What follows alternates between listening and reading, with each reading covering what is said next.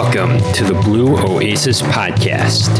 This is the podcast for finding peace and prosperity, learning the history of hobbies, as well as developing a little side hustle. If you want to find peace and prosperity in your life, this is your show. Get ready. You're listening to the Blue Oasis Podcast. I am your host, Adam Rothstein. All right, let's get to the show.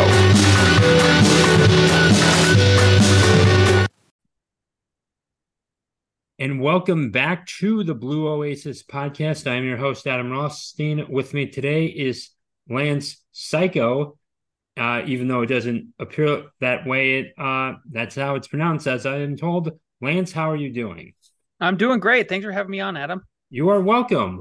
Um, so you have started um, a business, um, rather, uh, during the Great Recession, um, and uh, and you were in architecture and building. Um, so, um, can I ask, how did you get started, and can you tell me a little bit about your background? Yeah, sure thing. So uh, I'm forty years old, and my story starts when I was thirteen years old. Uh, basically, I, I grew up in Northwest North Dakota in between a sugar beet farm and a cattle ranch. And on the sugar beet farm, I tried irrigating those sugar beets with my dad one summer, and I lasted about a week. It's not because I'm not good at hard. I don't like hard work. I really love hard work. As a matter of fact, I just had my tool bags on today. Uh, went back into the field and and was framing up a, uh, a custom she shed for a lady. But what it really was, was I, I didn't get along with my dad too well at that point in my life. And the, the work just was not really fulfilling for me. It was also just kind of a pain in the butt. I mean, when you're irrigating sugar beets, what you have to do is you have to get up about every three or four hours for twenty-four hours and go change water. And, and, and then the mosquitoes almost carry you away. So I lasted about a week, and I asked, I, I told my dad, I'm like, I, I can't do this for the rest of the summer. Don't worry. My, my best friend, Chris, wants to come help you. He, like, he'll fill, he'll fill my spot. And he goes, well, you got to do something. And I go, yeah, I agree. Obviously, like, I like to work, and I, I need money. So I was thirteen years old. And I, uh, that night I called his best friend, Bruce. His best friend, Bruce, was a general contractor. And I'd always been that kind of kid who, when I, whenever I'd go on like a, a family trip or a road trip, I'd always have a sketchbook. My grandmother would take us on a lot of trips. She always encouraged drawing. I was always building with Legos. I always liked creating things. I was always a creative person. So I I asked Bruce if he had any openings, and he said, he said, yeah, we just got a big contract. We're going to do eighty roofs this summer. We're going to wake up at like four or five each day. We're going to have the roof torn off by ten a.m. and we're going to have it put back on by three p.m. I'll pay you seven twenty-five an hour, and you can be my gopher. And I go, oh, cool. What's that? He goes, well, when you when you can go for this, you can go for that. When you're done going for the things, you, then you can get up on the roof, Lance, and you can learn how to roof. I was the best dang gopher that he ever had. And about halfway through the summer, Bruce said something to me that kind of changed my whole outlook on how businesses even work. Because my, my dad, again, was just a farmhand. If it wasn't for him, you know, God bless him, the farm would have went under. I'm glad he did all that and supported the family and everything. My mother is a dental assistant, but neither of them had any sort of entrepreneurial you know, acumen at all into what they wanted to. They never did anything like that. So they, the other thing too, is like growing up in a lower middle class household where I was really anxious about money all the time. Right. So to the point where it was, it, it, I remember one time uh, I was like, I was like, again, thirteen, fourteen, that uh, my aunt had gifted me a computer. She, she said, ah, you know, he needs to have a computer. And this is kind of when home P Cs and home computers were just sort of newish. And I remember getting those A O L C Ds in the mail, and I put one in the put one in the uh, in the little C D ROM there, and I had a modem and everything. And I you had to dial up, and the dial up in this case where I lived was I had to dial all the way to Fargo, so it was long distance. And I didn't think there was any long distance with the internet in that kind of way, right? Sure enough, there was, and my mom and dad got this one thousand dollars bill in the mail, and you would have thought it was the most life-threatening amount of money to them ever. Like, to me, a thousand dollars is not a lot of money these days, you know, inflation and all, all that sort of thing. So back to, back to Bruce, what he told me was, he said, how much, he goes, well, how much do you think I'm charging the clients for these per hour? I, I pay you seven twenty-five an hour. Like, what do you think I charge them?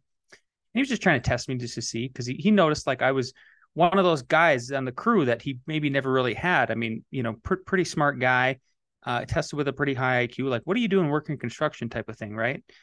And he said to me, and I said, well, seven twenty-five an hour, right? And he said, no. And he laughed at me and he goes, no, no, I, I charge them three to four times what I pay you. And I go, oh, well, why do you do that? And he goes, well, I have all the overhead, right? I, he explained, uh, you know, I got to pay insurance. I got to have, I'll take all this risk on. And he said, when I, when I, when I'm done paying for your salary, I'm done paying for all the insurance, I'm done paying for all the overhead, then I get something called profit. And the dichotomy between the dad who raised me and Bruce was pretty much the rich dad, poor dad story all over again. It wasn't so much that Bruce was very wealthy and flamboyant with all the things. He just never worried about money. If he wanted some, he just had freedom from the anxiety of money from that. So I, I, it all clicked for me then. I was like, oh, well, I, I should just be a general contractor like Bruce. Like I should be a builder one day. And so what I did then every single summer up until I was eighteen and graduated high school is I worked a different trade of construction. And because I was like, I'm going to be like Bruce. So the next summer was like framing. Next summer after that was like concrete. Next summer after that was like siding and windows and all, all, all whatever kind of trades there were. I graduated high school with a class of about twenty people, town of five hundred. Uh, could probably, if I would have had more choice in school, I think I probably would have been uh, a higher, I would have graduated with a higher G P A. I just didn't apply myself because there's no choice. And for me, as a guy who really thrives when there's freedom, then I, then I do well, right? And so uh, all of a sudden, uh, you know, everybody was going to school and I was like, well, I should at least go for two years to go to be a, build, a contractor. I'll go to building construction tech in North Dakota State School of Science in Wahpeton. And when I got there, that was the first time I got to pick what I wanted to do. And then I started to accelerate. I was on a dean's list every semester. I figured out how to monetize going to school. I, t- I accelerated and, and graduated at the top of the class. And then by the time I got to that last semester, we do a capstone, we did a capstone project. And what that capstone project was, is you need to build a house. So you're going to build a house with all the other students there, foundation all the way to last nail on a roof, in the roof type of thing. And I got to looking at the blueprints. So this was the, the, the, our big project. First time I got to really kind of look at blueprints, and I, my, my, my, I'm a truther. And so for me, knowing why the why behind people do things is just, I'm a little bit on the autistic spectrum too. So it just, I just have to know the truth. So I was like, Hmm, why did the architects draw it like this? Like, like what, what made the architects decide to make these decisions like that? And then I started thinking, you know, I'm, I'm twenty years old. I have no children. I have no debt. I figured out how to monetize going to school. I actually love going to school now. What if I applied seventy miles north up to North Dakota State University for the architecture program? So I did, I got in. First class in the freshman class in that program is three hundred fifty people. And then it's pared down to fifty people in your second year. And then, then, then you're in the program. So it's very, very competitive. I got in and the same sort of trajectory happened again. Uh, I was almost a four point oh student, I, which was not, was, was like the opposite of high school. I figured out how to monetize going to school again, graduated at, right at the top of the class, winning the Peter F. McKinsey Award. And then, and then the Great Recession happened. So I, I landed one of the last internships in Colorado only in two thousand eight, only to be laid off about nine months later in that summer. And that's where our origin story starts for our architecture firm, F nine Productions. So, uh, you know, I, I, my business partner and I were best friends, Al Gore. He graduated at the top of the class too, North Dakota State University. And everybody thought, you guys should start an architecture firm one day, because we we had teamed up for a skyscraper project in our fourth year, which we won.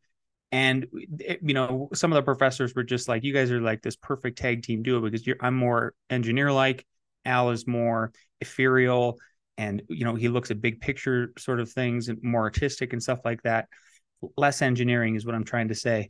And when I got laid off, I, knowing that the writing was on the wall, I, I fell back on my hand, my construction skills in that work set. And I put out these Craigslist ad knowing, knowing Craigslist ads, knowing I was going to get laid off.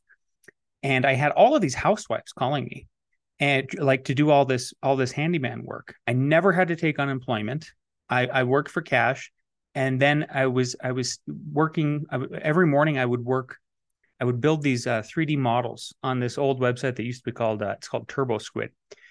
And it was, this is when architects were transitioning from AutoCAD, like two D, into three D Revit modeling software.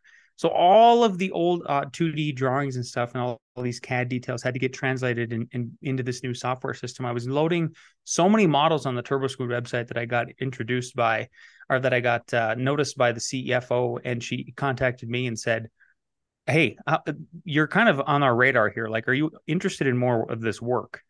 And eventually I landed a pretty big contract with ArcCat, and that laid the platform for us having a steady amount of work. And then Al came down and we started our business out of his apartment. Okay, I uh, just wanted to get in. So when you say Al Gore, you don't mean the actual Al Gore. Uh, obviously. Yes, yes, I do. Yes, I oh. do. Yes, his name is Al Gore. Uh, his, oh. his full name is Alexander Gore. He's from Rochester, Minnesota. So I do mean the real Al Gore. Oh, oh okay. Okay, so uh, because I went to high school with the Taylor Swift and, and okay, but not, not the vice president. Not the vice president, okay. But my Al Gore is very real.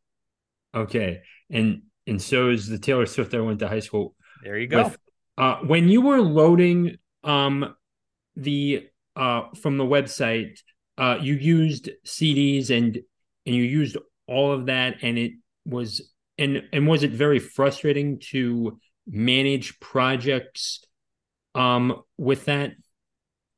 Hmm. Can you repeat your question? Because I feel like I'm not sure. I'm not sure.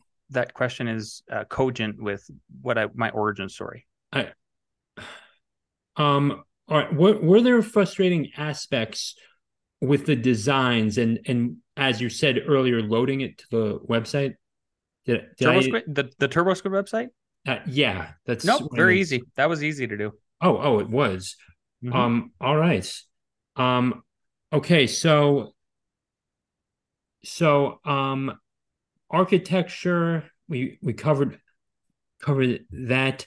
It, is there was was there a definitely a was there a time that you felt that you weren't going to make it during that two thousand eight recession? A specific um, test of faith, if you will. After I got laid off and started the firm. Um. Yeah. Okay. So, uh, yeah, so laid off, started the firm. Al Gore came down. At my real Al Gore came down. He rented the apartment kitty corner to mine up one flight of stairs, and it was perfect. It was a one bedroom apartment. Our garage story, you know, you hear these stories about like Bill Gates and uh, uh, Jeff Bezos starting starting businesses out of a garage. Everybody loves that kind of story. It's all, you know, it's very Americana sort of thing. Uh, our ours was his dining room. That's where we started the business out of. We starved for about four years, meaning we didn't really make any money. We made just enough money to pay ourselves a steady salary. And then in twenty thirteen, everything started to take off. Uh, the economy started to pick up. We also got lecturing jobs at C U Boulder, and suddenly we found ourselves not being able to complete all of the work on our own, and we had to hire people. And since twenty thirteen, over the past decade, We have had we have seen steady growth, growing from a, a firm of just low six figures to high to higher seven figures, uh, culminating with us winning the Best of Mile High Award, which means we're in customer service wise the top rated architecture firm in Colorado. So definitely there was a lot of fears, but um, you know, in, in terms of in terms of failing. I guess I never really, I, there was no reason to look back. Uh, if I'm a nineties kid, and one of the things I think that all of us do if we grew up in the nineties is you couldn't get away from, you know, the Michael Jordan story. So I used getting laid off as that chip on my shoulder, just like Michael Jordan used, in the sense that he didn't make the basketball team, I think, after his sophomore year, and then worked his butt off that summer and then made starting lineup that junior year. That's my outlook. And now at the age of forty, every single time something negative happens in my life, I get excited. I actually get excited because I know every single time that there's a negative that happens, a positive will counteract that. I'm more I'm more nervous when a positive happens and there's no negative attached to it, because I know the negative is coming, and then I get anxiety. So is that like, you know, um, uh, millennials think like this, you know, life's going so good and nothing is, you know, getting you down. And then you think to yourself, you know, you're a bit more cautious, you know, something negative is going to happen to you. So there's definitely an, an inverse to that. But But, you know, with, you know, I guess with every door that closes, another one opens sort of thing, that's sort of the mindset. one hundred percent. Well, it's physics. So electricity doesn't work unless there's a positive and a negative.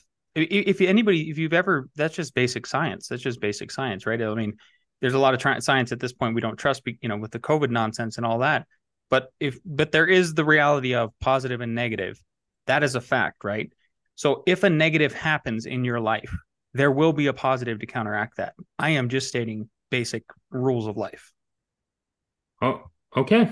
Um, so now I think I may be jumping ahead here, but sure. um, how would you, uh, now you were using guerrilla marketing um, uh, when advertising the firm? Yeah. So uh, we actually got our clients. The tricky thing that we had to navigate through was when we first started the firm, we were not licensed architects. We were just designers. That's all we could call ourselves. We had to, we had to look up all the rules and play by the rules and see what kind of typologies we could do. And, you know, for example, basically it kind of limited us to very, very small commercial industrial jobs and and single family homes. That's all we could, that's all we could really do, which was fine. Every architect likes to draw a house typically.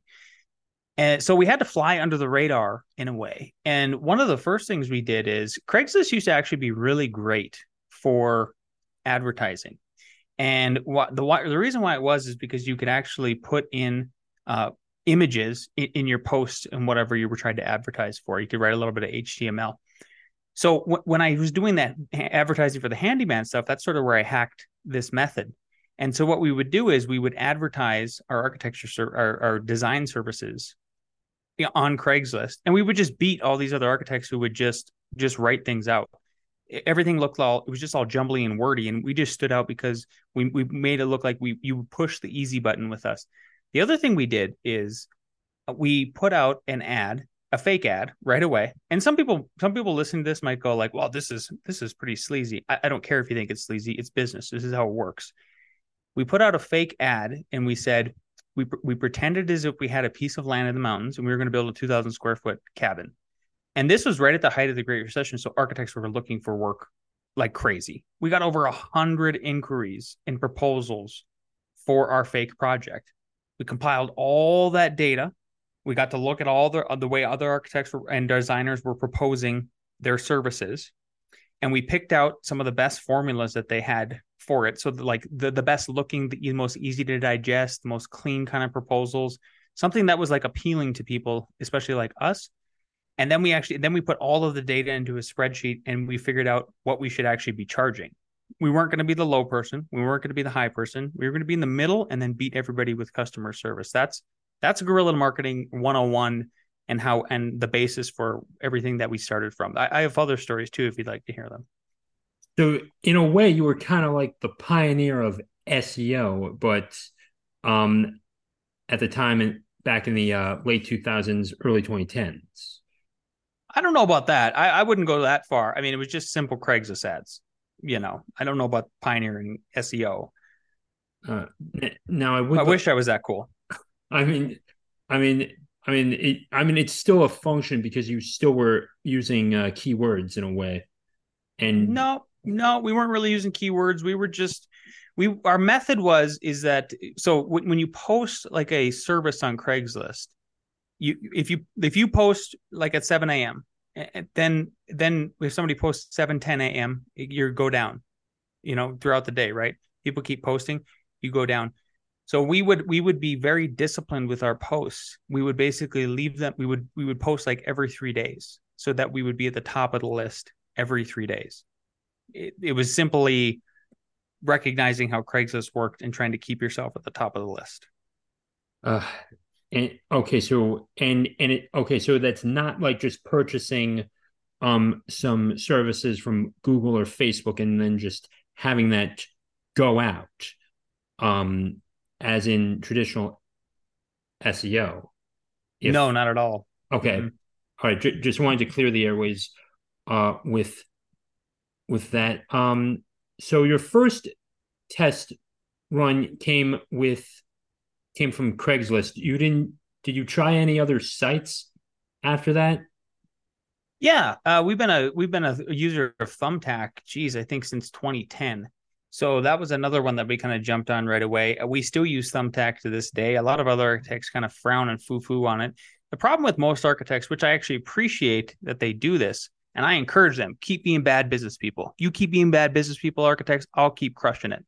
I will keep making the money, winning the awards, doing all the other stuff. You keep trying to be an artist, and I will be a business person plus an artist. So they they frown on that sort of thing, but we have we've gotten award-winning architecture clients from that website. Eldorado. If anybody goes to our, our website and they look at F nine Productions forward slash uh, East Watch House, or they or they take a look at uh, Eldorado cl- climbing walls. Those are very modern, beautiful projects, award-winning. We made the cover of Builder Magazine with the East Watch House.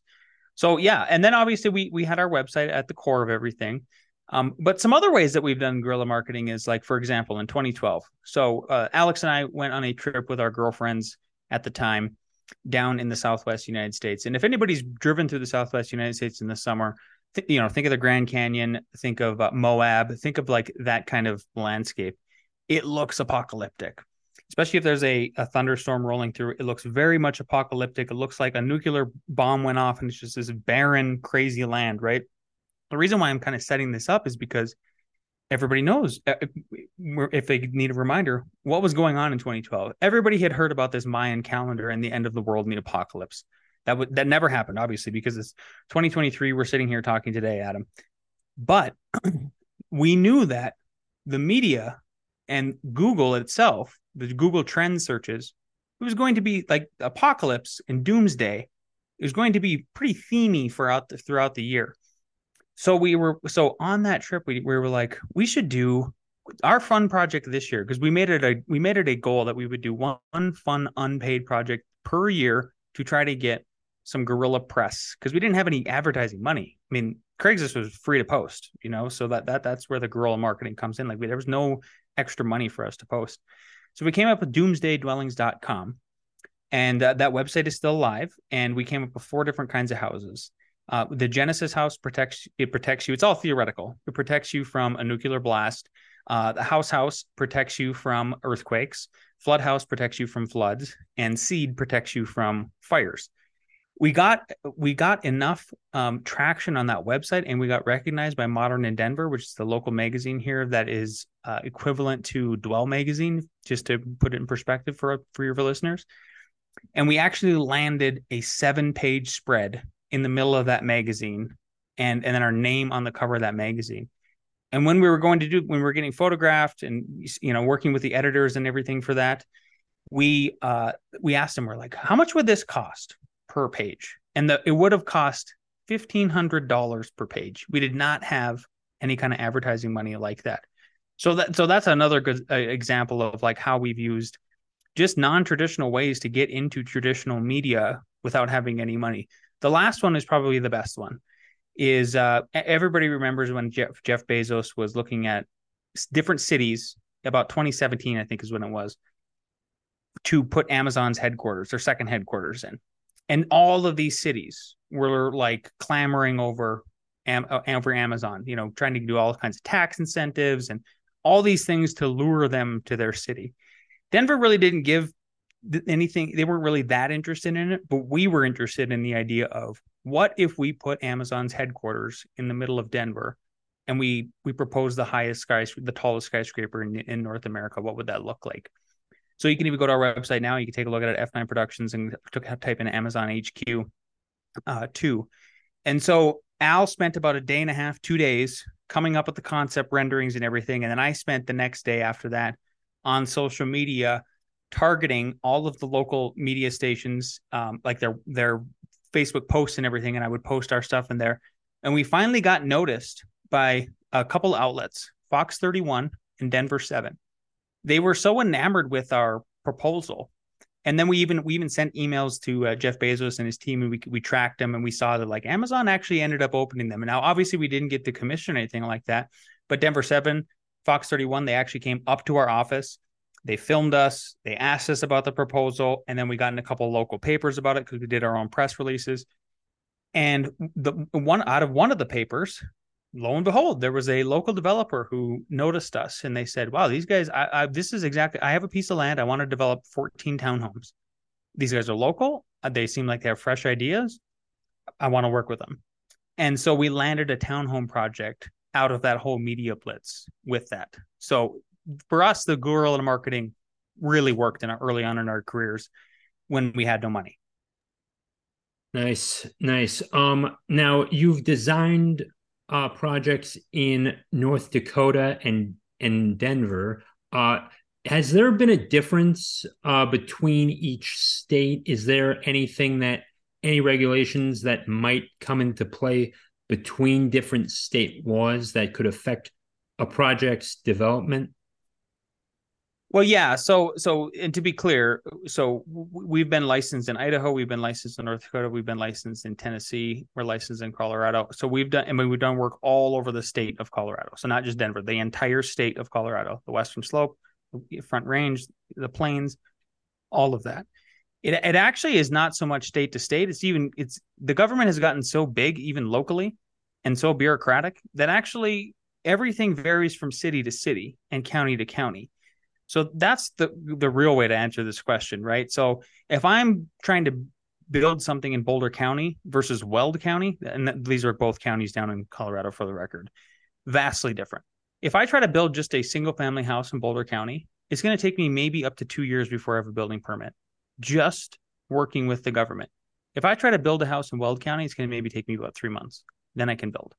That's that's the biggest difference. The biggest difference is is all the planners and the planning side of things and having to go through that process depending on just where those places are politically. This is a fact. If it's a deep blue area, it is going to be very difficult to get a building permit. If it is a deep red area, it's very, very easy. Okay. I, um, and um, so what state has probably been, or what area do you think has been the best, um, for the easiest to manage, uh, South to Dakota. Uh, manage a project? Yeah, South Dakota. Uh, South Dakota was the easiest, not so much to manage. South Dakota is the easiest to get a building permit. There was a there was a couple that I went to college with that called us probably four or five years ago to design their house out in the countryside, and I was like, okay, can I just, guys, I need to just, can I just call the county? I can't even remember what county it is. And they were like, yeah, just feel free, call the county. And I called the county and they go, no, no joke. They, I said, hey, I'm an architect down here in Colorado. Do you guys have like a building permit checklist? Meaning a lot of these entities will have a checklist and they'll say like, you need to have floor plans, elevations, sections, engineered drawings, you know, whatever. They'll have a whole list of stuff. This county just simply told me flat out. They go, well, do you own the land? And they go, well, my clients do. And they go, build what you want. We don't care. That was it. Again, deep red, little, very low population. Do what you want. Okay. Um, so what advice would you have to anyone that wants to come up and be an architect uh, at all? And what, what advice would you give them before going into it, rather?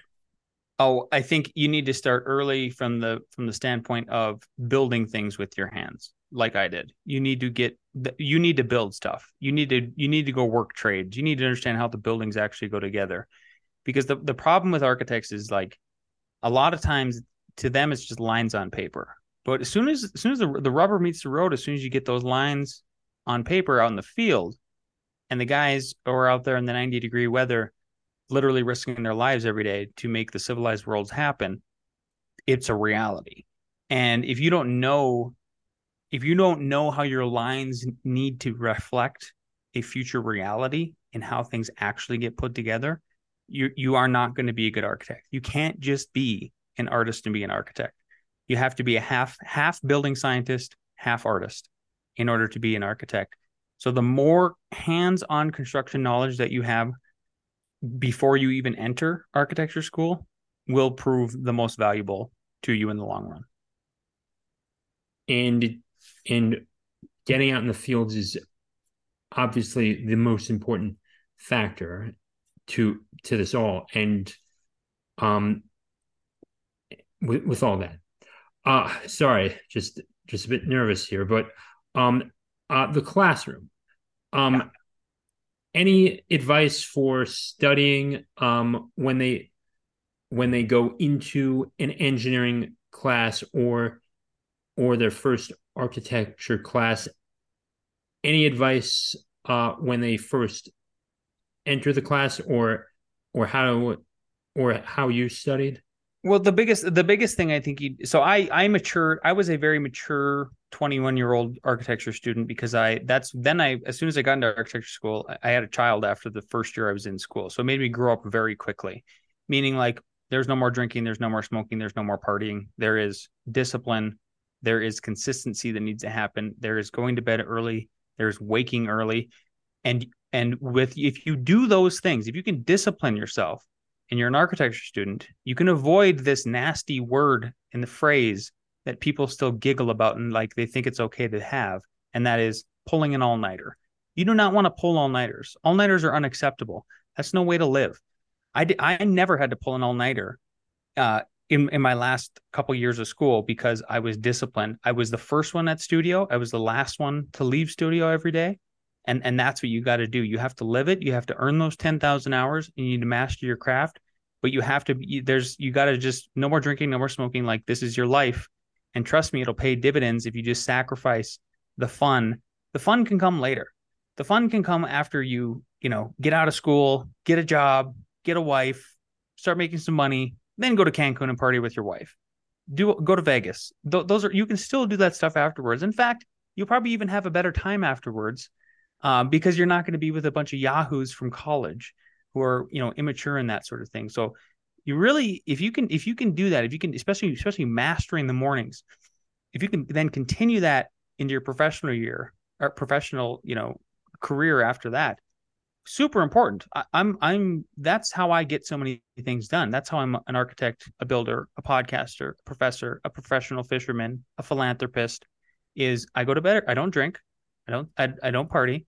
I, I'm not boring. Trust me. I'm I'm a very fun person, but I go to bed early. I wake up early. And those golden hours in the morning are in, intensely critical. Getting up and getting ahead of the world between five a.m. and seven a.m. every single day and not letting the world get ahead of you. That enables you to level up.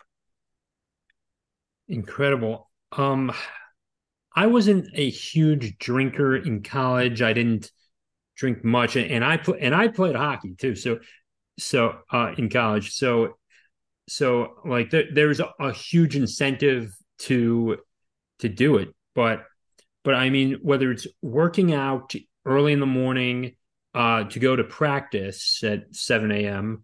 Mm-hmm. or or just studying for class, I mean, it's very necessary uh, in the long run. And and and I think and. And if you can instill that at a young age, whether it's with practice or just studying or going to your job and just waking up at five or six a.m., you know, you're going to be much better off. And, and, uh, and, and, and I've seen teammates of mine, like just, you know, bomb tests, you know, from drinking all night and like, like some, like, you know, one of my teammates was bragging about getting a sixty once, but, but I mean, it's not going to be beneficial if you have that mentality of. Yeah. Yeah. one hundred percent. one hundred percent. I've interviewed on our, so we have about five hundred episodes. We're just, I think we're at like five oh three now on our podcast. We've had, it's been, it's, uh, we've been doing it for six years since twenty seventeen. And I, half of the shows are me interviewing some of the most successful people in the world. John McAfee, for example. You know, remember the late, great John McAfee of McAfee Virus Software. With the exception of him, because he he was a drinker and a, and a drug guy and all that stuff later on in his career, um, or whatever, later on in his life, rather.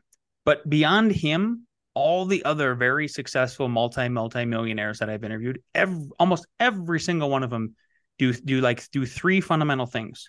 And, and their life is successful just because they do these three fundamental things. It's uncanny how often it is. They don't drink. They go they they go to bed early. They wake early, and they schedule everything. They make appointments for everything. They make appointments to go on a date with their wife. They make appointments to take their children to the soccer game. They really take control of their lives every single day by having a schedule and, and keeping things organized in that sort of way.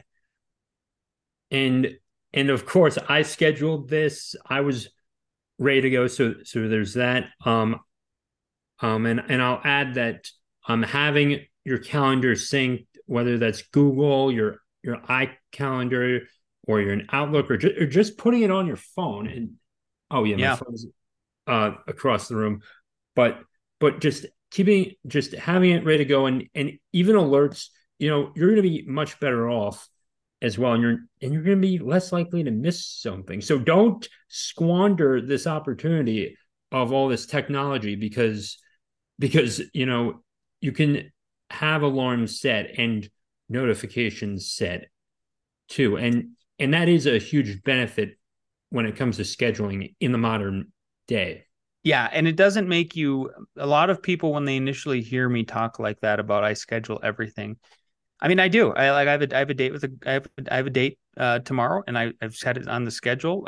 Stuff like that even is, uh, is very important, because it, so what the reaction that people sometimes get is they say like, well, that seems like it's a very anal way to live. Like, you seem like minute by minute. And it's like, no, it's not quite like that. I mean, you, you can still be very, you can still be sort of loose. It, it makes your life structured. So then you have the freedom. If somebody says, for instance, my friend, my, my friend Robert is coming into town on Monday uh, of next week. And because I have a nice organized schedule, I just pulled it up while I was talking to him, and he, cause he gave me a couple of days that maybe we could have lunch, and I go, oh yeah, yeah. Monday's Monday's open. Now I'll put it in the calendar, and there you go. I, I made, I made space for you. It allows you to make space for people, for yourself, for your life. But, and yeah. And, and, and I mean, and from the scheduling aspect to the architecture, it's structure that, that binds everything together. Mm-hmm. Yep. A hundred percent. Yeah. Yeah. Yeah. D- discipline equals freedom. Um, you know, having a structured life equals freedom. None of the having, being financially well off equals freedom. Um, debt is slavery, right? Um, being subject to everybody else's schedule is slavery. Like, you were trying to avoid those things. Yeah. Um, okay. So at the thirty-seven minute mark, uh, anything else you want to, Uh, any advice you have for anyone else?